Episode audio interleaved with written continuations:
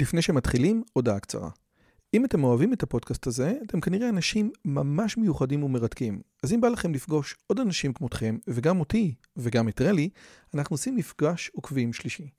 ביום חמישי, בתאריך ה-9 למאי 24, בין השעות 7.5 ל-11.5, אנחנו הולכים לקיים מפגש עוקבים שלישי בבית שלי בנופים בשומרון. מה בתוכנית? מינגלין וכיבוד עם עוד עוקבים מרתקים כמוכם, הרצאה שלי, דיון לגבי הערוץ, ציור בסטודיו ובסוף קומזיץ ופיתות על הסאג'.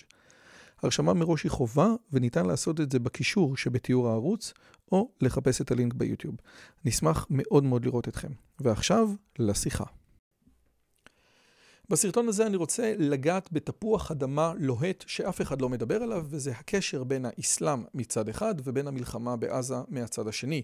זה בעקבות ספר שקראתי בשבת שנקרא ג'יהאד, שיצא בהוצאת משרד הביטחון, על ידי שני חוקרים שבאמת הסתכלו על הדרך שבה המוסלמים מתייחסים בינם לבין עצמם, גם בכתבי הקודש שלהם, וגם במה שהם אומרים בתקשורת הפנימית שלהם, קונספט של ג'יהאד. ובין היתר בספר הזה עלה הרעיון שאנשים במערב לא מסוגלים להבין בכלל את האספירציות, את המוטיבציות לדברים הללו. אני אתן כמה דוגמאות.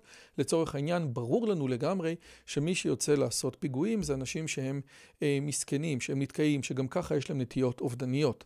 בין היתר, בספר הזה הוא מביא את הדברים של מפקד הג'יהאד האיסלאמי בעזה, ואומר מפקד הג'יהאד האיסלאמי, אם היה סיכוי של אחד לאלף שאותו מפגע יש לו נטיות אובדניות, לא הייתי שולח אותו להתאבד.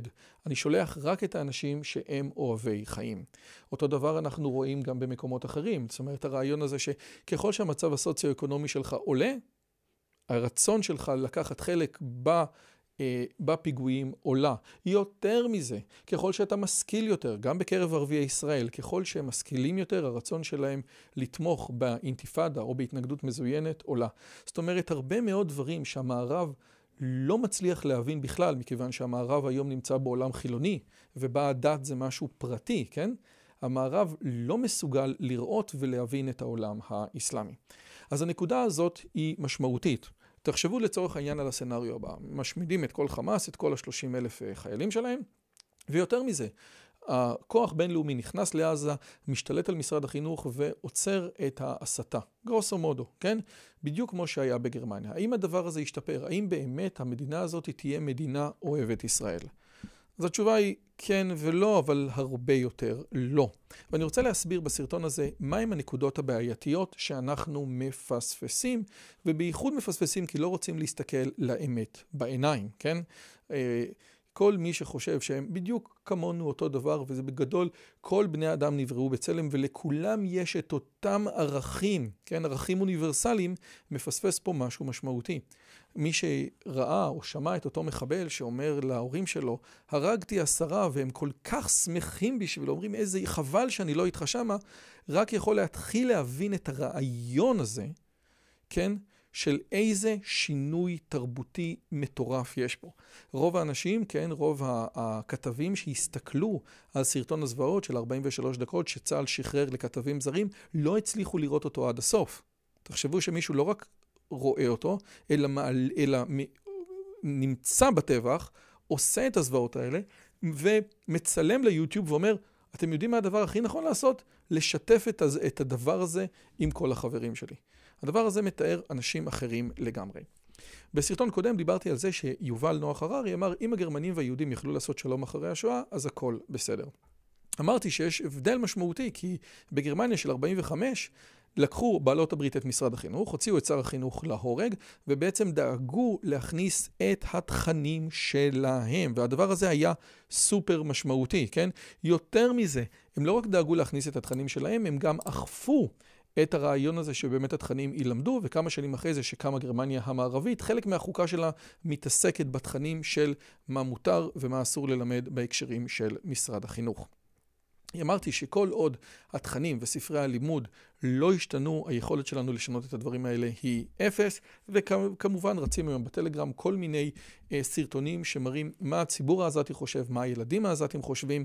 איתמר מרקוס, בשיחה שעשיתי איתו בערוץ, מדבר בדיוק על הנקודות האלה, מה הציבור הקלאסי, הסטנדרטי בעזה חושב, ולומד דרך מערכת החינוך שנשלטת על ידי חמאס כבר עוד מעט 20 שנה. זאת אומרת, כל האנשים הצעירים בעזה גדלו רק כאשר חמאס היה בשלטון. בעקבות הנושא הזה אני רוצה לחדד משהו מסוים. חינוך הוא בעצם איזושהי תוצאה או מראה של אידיאולוגיה, ויש הבדל משמעותי בין גרמניה הנאצית ומה שקרה אחרי, ובין מה שקורה בעולם שלנו עם עזה. וההבדל הוא כזה, תקשיבו טוב. באידיאולוגיה הנאצית יהודים הם מקור הרוע. ולכן מה שצריך לעשות זה להשמיד את הרוע הזה ולהשמיד את היהודים. האידיאולוגיה הזאת היא לא נתפסת בעולם המערבי. היום אסור להיות נאצי. מי שאוחז באידיאולוגיה הזאת הוא נמצא מחוץ לחוק, שמים אותו בכלא, עוצרים אותו, כן? זאת אומרת, האידיאולוגיה הנאצית היא-היא מה שבסופו של דבר יצא מחוץ לחוק, וכאשר היא יצאה מחוץ לחוק, אז היה אפשר לבוא ולהגיד, אוקיי, לכן, מכיוון שהאידיאולוגיה הנאצית היא לא טובה, והיא מחוץ לחוק, והיא פסולה, אנחנו מביאים רעיונות וסולם ערכים אחר. אבל חלק גדול מאוד מהעולם של חמאס בנוי על פונדמנטליסטים, או פונדמנטליזם, כן? דתי אסלאמי, כן? זה בכתבי הקודש שלהם. זה באמת בכתבי הקודש שלהם, זה לא מעבר לזה. הדת האסלאמית אומרת שכאשר אדמה הייתה שייכת למוסלמים, היא תהיה חייבת לחזור לשליטה מוסלמית, כן? צריכים גם לעשות את זה בליסבון, שנכבשה על ידי 100 מוסלמים ב-1492. אבל אם יש אם זה חלק מהמצוות, ואם ג'יהאד זה חלק מהמצוות האלה, אנחנו לא יכולים בעצם להתנהל אחרת. והדבר הזה הוא משמעותי. זאת אומרת, כל עוד אנחנו מתייחסים לאסלאם כעוד עוד איזשהו דת שנמצאת, מה שנקרא, במרחב הפרטי של הבן אדם, כן, בוא, לך בשבת לאן שאתה רוצה, אבל אתה נמצא בתוך עולם מודרני, אנחנו לא יכולים אה, לפתור את זה. היום כאשר אתה מדבר נגד האסלאם, אתה בעצם מאשימים אותך באסלאמופוביה, והדברים האלה הם דברים בעייתיים, כן? כאשר בקמפוסים בארצות הברית אומרים Free Palestine מה, מה, מהים עד לירדן, כן? אז בעצם המשמעות היא להרוג את כל היהודים. הנקודה הזאת היא נקודה משמעותית מאוד, ואף אחד לא מוכן לדבר, כי אנחנו לא מוכנים לנהל ויכוחי דת במאה ה-21, אין לנו גם את הכלים האלה. אבל שתדעו, לו יצויר, כן, עזבו, נניח שאני לא צודק, לו יצויר אבל שזאת האמת. לו יצויר שחלק ממצוות הדת הם בדיוק לעשות את זה. מה אז? אוקיי? ניתן לבוא ולהגיד, ניתן לבוא ולהגיד שגם ביהדות, כן, יש דברים אה, איומים ונוראים. סם הריס מדבר על זה הרבה, כן, שספר ויקרא וספר דברים מלאים במות יומת ומות יומת ותעשה ככה ותעשה ככה, כן? אבל הפרשנות הקלאסית, כן, חכמי המשנה והתלמוד, בעצם עידנו את הדברים הללו, כן? זאת אומרת, הנה, אמנם הטקסטים הקנונים, כן, שנכתבו אני לא יודע מה, בהשראה, או אני לא יודע איך, הם טקסטים יחסית קשים, בתורה כתוב הרבה פעמים מות יומת, אבל יש אפשרות לעשות קומבינה ולא להסתכל על הדברים האלה כמות שהם. ככה אומר אה, דוקינס, כן? זאת אומרת, גם הפרשנות לבריאת העולם, שהיא פרשנות אלגורית שמסתדרת עם האבולוציה, היא פרשנות מאוחרת יותר. הטקסט עצמו הוא טקסט מפורש. אני חושב שדוקינס טועה, אבל הנקודה המרכזית היא שהדבר הוא במהות של העולם היהודי. היהודים או הפרושים, האלה שבעצם ממשיכים את המסורת היהודית, מעולם לא הסתמכו על הטקסט כטקסט עצמו, ותמיד הוא הגיע עם פירושים, כן? תמיד הטקסט הגיע עם פירושים, ואם אתה מסתכל על הטקסט מעבר לקריאה מאוד מאוד שטחית, ברור לך לגמרי שהעונשים הכבדים לא יכולים להתנהל כמות שהם. אני אתן דוגמה אחת, אבל יש 200, כן? הסוגיה של עין תחת עין, שן תחת שן, כן? הרי ברור לכולם שהדבר הזה יותר מכל דבר אחר מתאר איזשהו reciprocity, כן? איזושהי הדדיות. עשו לך בדיוק מה שאתה עשית למישהו אחר. אבל זה לא עובד ככה. אם טייס מוציא עין לזמר, העין של טייס שווה אחרת מעין של זמר. אם בן אדם עם עין אחד מוציא עין לבן אדם עם שתי עיניים, הוא עדיין יכול לראות. כאילו, לכן לא יכול להיות, כן, שעקרון כל כך אה, אה, ברור של הדדיות יפורש בצורה הפשוטה שלו, אוקיי?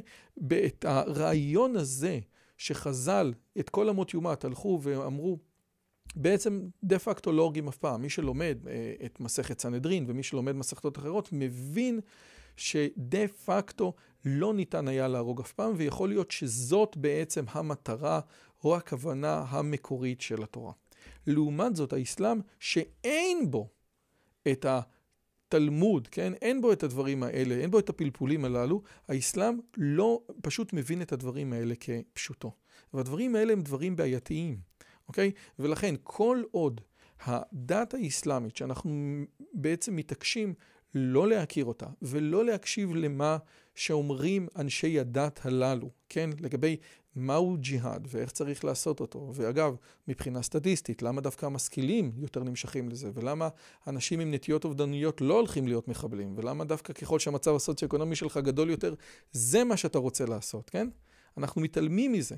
אני חושב שמה שניתן לעשות, או מה שניתן ללמוד מתוך הסוגיה, מתוך המלחמה האחרונה, זה לכבד את האויבים שלך. להקשיב להם. אם האויב שלך אומר משהו, הוא מתכוון לזה. אל תגיד, הוא אומר שהוא רוצה להרוג אותך, אבל הוא לא באמת. לא, תכבד אותו. תקשיב למה שהוא אומר במסגדים, ותשאל את עצמך, לו יצויר שזאת הדת שלו, מה אני יכול לעשות? ועד שהעולם המודרני לא יגיד, תקשיבו טוב, אני לא מוכן לקבל את העקרונות של הדת הזה. אני לא מוכן לקבל את העקרונות, לא יהיה שום אפשרות לפתרון. לא סתם אף מדינה לא אה, מתנגדת בצורה מהותית לכל הדברים הללו. כן, תמיד יש איזשהו, אה, אה, אה, אה, איזשהו גינוי, אבל לא באמת. למה? מכיוון שג'יהאד הוא חלק ממצוות הדת. ובעזרת השם יבואו בהמשך השבוע המחבר של הספר ג'יהאד כדי בדיוק לענות על השאלות האלה. נשתמע בשיחה הבאה.